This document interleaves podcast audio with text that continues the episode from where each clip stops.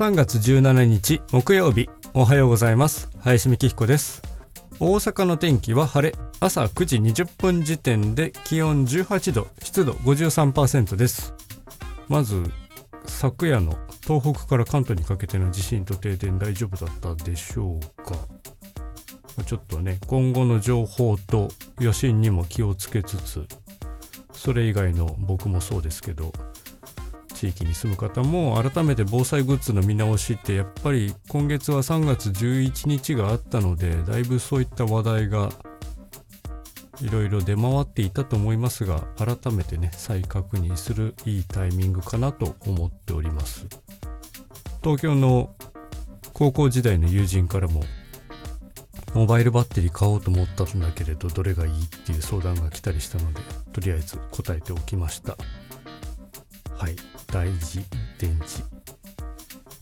で、本題なんですけれど、まあ関係あるような関係ないような話をしようかなと思ってたんですが、だいさんびゃくさんじゅうろっかい、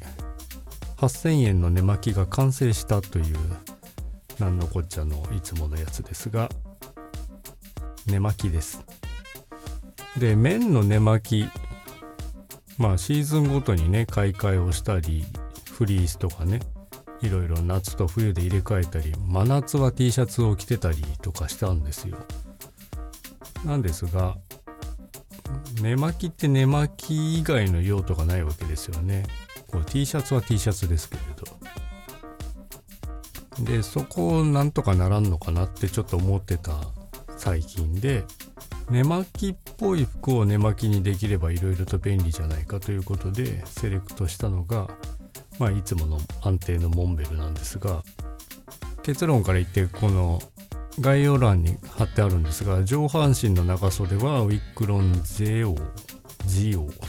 ロングスリープ T、 まあ長袖ですね、と下半身の長ズボン、これもウィックロンリラックスパンツというね、どちらもウィックロンというモンベル独自の素材で、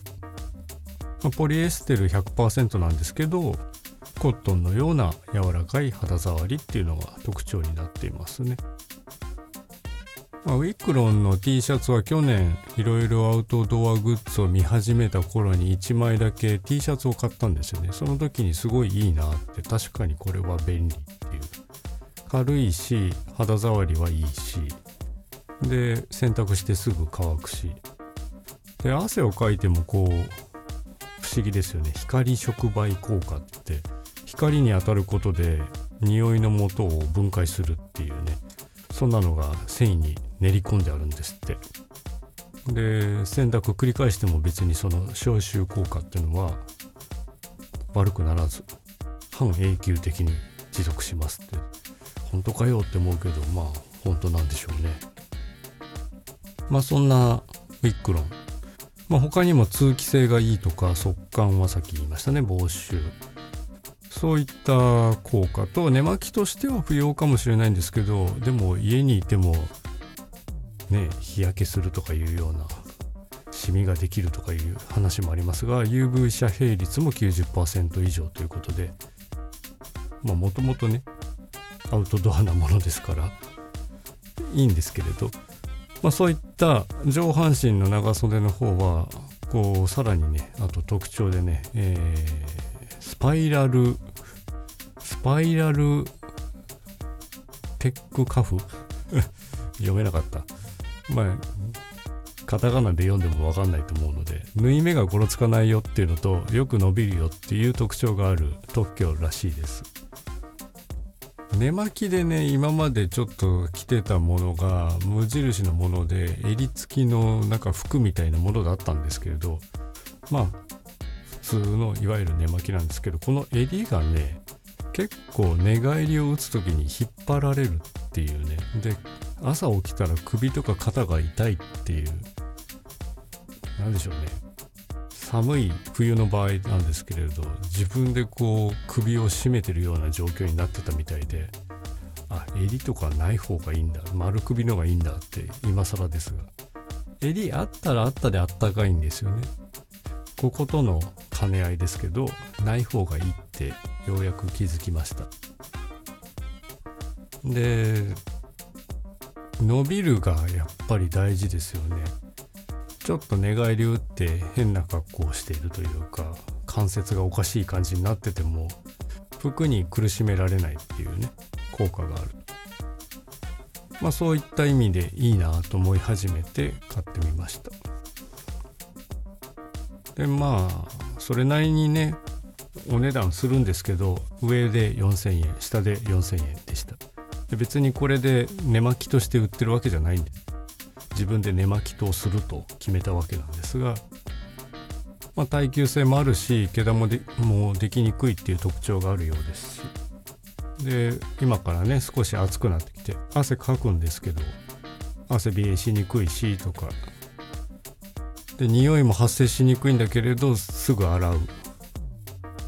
でもすぐ乾くで、まあ最高じゃないかと思うわけです。でまあそのまんまね部屋でのリラックス着としてもね成立しますし、真冬になったらさすがにね下のパンツをズボンをフリース生地のものに変えようかなっていうのは目星はつけてますけど、まあ今は買わなくてもいいかなと。まあそれ以外はオールシーズンガンガン洗えて軽くって肩の凝らないね巻きって最高じゃんって思っております。というわけでこれを少なくともさんねんぐらいはね変えずに着て、さすがにもういいでしょう毎日着てたしってなったらまた買い替えてもいいんですが、さんねん考えてはっせんえんだったらそんな高くないかなとかね思います。なかなかないですけれど、旅行とか、まあ、そういった機会があってビジネスホテルの